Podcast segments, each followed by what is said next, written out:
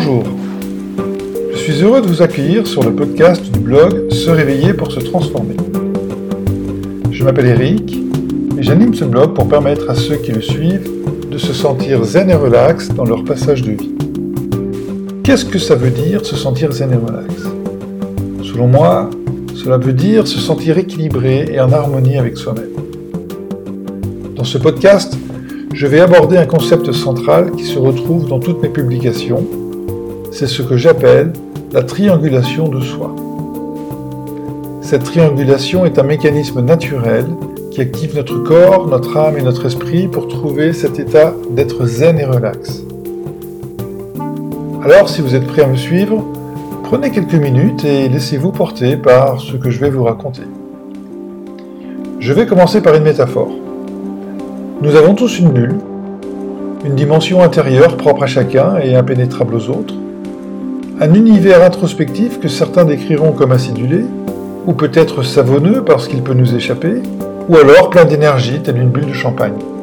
Cette bulle nous interroge sur la temporalité de notre existence, de notre liberté, de nos attentes, de nos envies, de notre place dans ce monde, et même peut-être sur notre raison d'être ici et maintenant.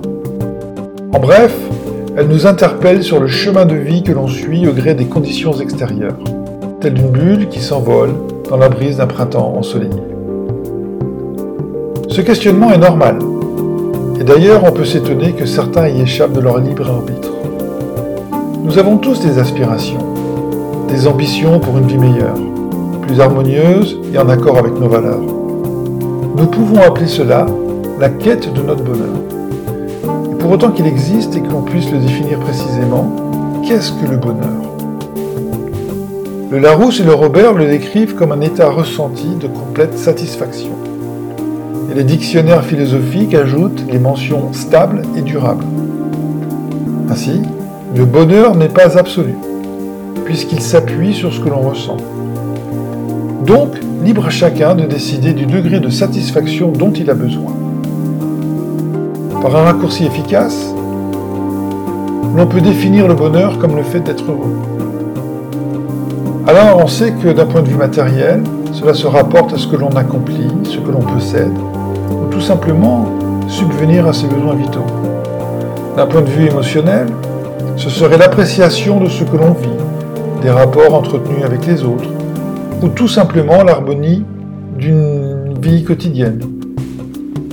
Spirituellement, cela fait appel au regard intérieur que l'on porte sur soi, au chemin de vie que l'on trace et à l'ascension que l'on réalise par son esprit, et que l'on peut se représenter comme une bulle intérieure. Nous avons tous conscience que l'on peut être heureux matériellement sans l'être émotionnellement. Mais il est difficile de croire que le bonheur spirituel ne serait pas lié à un équilibre émotionnel préalable. En synthèse, il tient à chacun de nous de manifester ce qui nous rend heureux. Puisque nous pouvons le décider librement, peu importe les définitions que nous avons reçues des autres ou de la société dans laquelle nous vivons. Nous sommes absolument libres de manifester l'éveil de notre harmonie intérieure, de mieux cerner la quête de notre bonheur et vivre une ascension spirituelle telle une bulle acidulée qui s'envole dans la brise d'un printemps ensoleillé. Alors, que nous soyons responsables ou pas des événements ou des circonstances rencontrées au cours de notre vie, ce que l'on peut dire avec certitude, c'est le fait d'avoir été en contact avec eux. Les traces émotionnelles que nous avons gardées pour chacun de ces événements découlent de l'interprétation que nous en avons faite en fonction de notre vécu, de notre culture et de nos cheminements personnels. D'ailleurs, deux personnes confrontées à un même événement et en même temps peuvent avoir deux réactions émotionnelles bien différentes.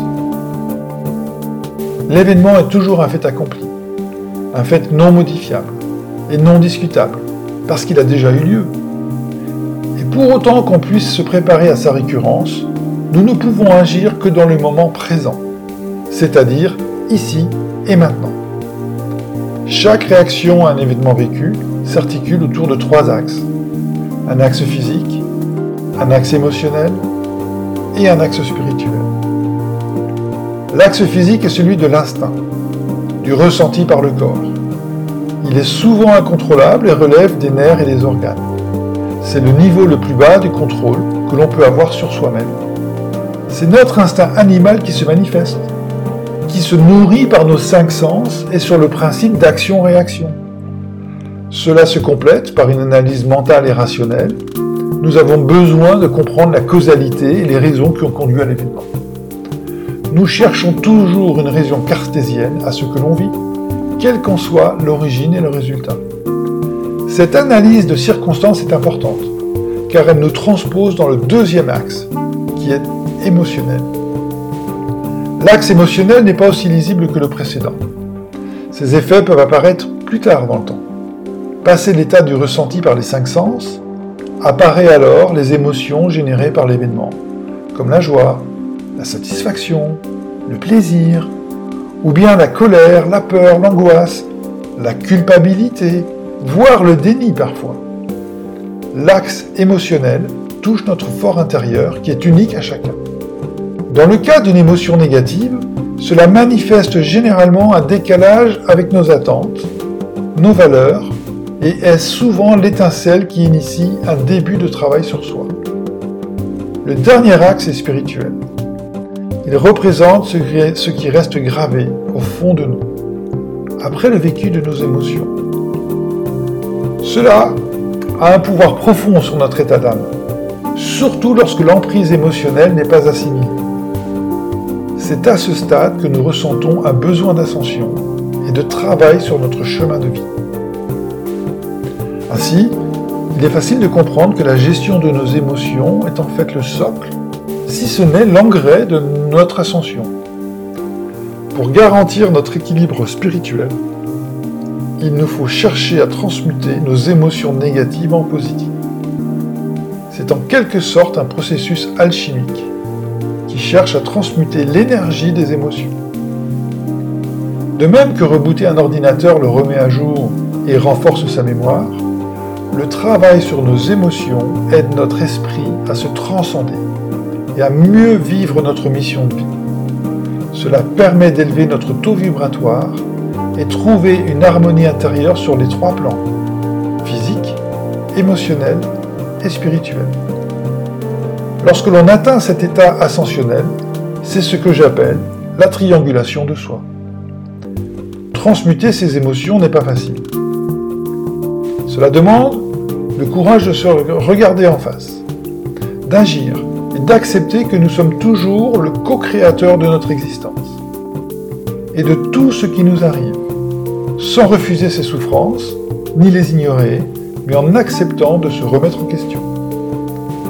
C'est un processus de nettoyage pour sortir de son système de croyance. Par notre libre arbitre, il nous est possible de décider de transmuter toutes nos peurs et paralysies ici et maintenant. Il nous est possible de faire l'expérience d'une paix intérieure indescriptible, d'un bien-être à vivre le moment présent dénué de ses fantasmes.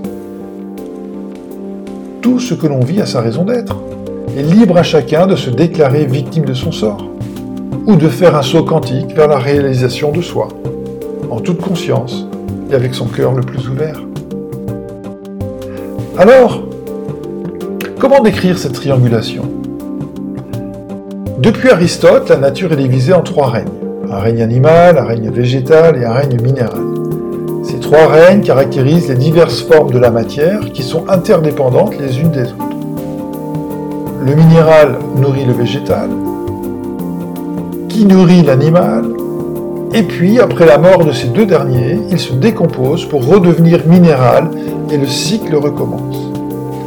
La nature s'équilibre par l'existence de ces trois dimensions. De même, nous pouvons percevoir trois dimensions qui équilibrent notre être. Une dimension physique, qu'on appellera le corps, une dimension émotionnelle, que l'on appellera l'âme, et une dimension spirituelle, que l'on appellera l'esprit. Cette triangulation corps, âme, esprit fonctionne de la même manière que les trois règnes de la nature qui se nourrissent les uns des autres. Nos trois dimensions agissent dans une progression linéaire et ascensionnelle, par le centre énergétique du corps qui se situe au niveau du ventre, puis par le centre énergétique de l'âme qui se situe au niveau du cœur, et finalement par le centre énergétique de l'esprit qui se situe au niveau du cortex et de la glande, de pinéale.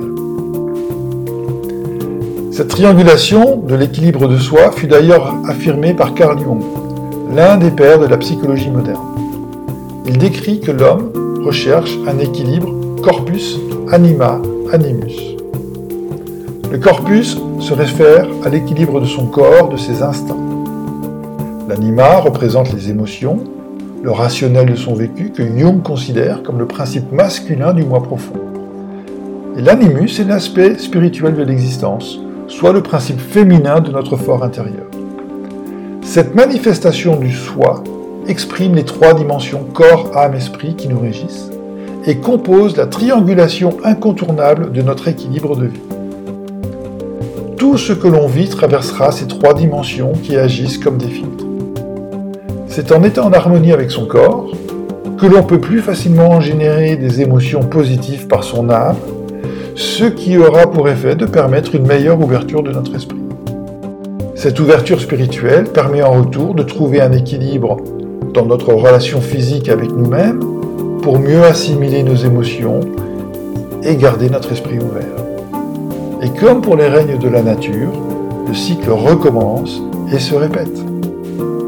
Par ce mouvement de triangulation continue, un mécanisme d'ascension énergétique se met en œuvre, la triangulation de soi se manifeste.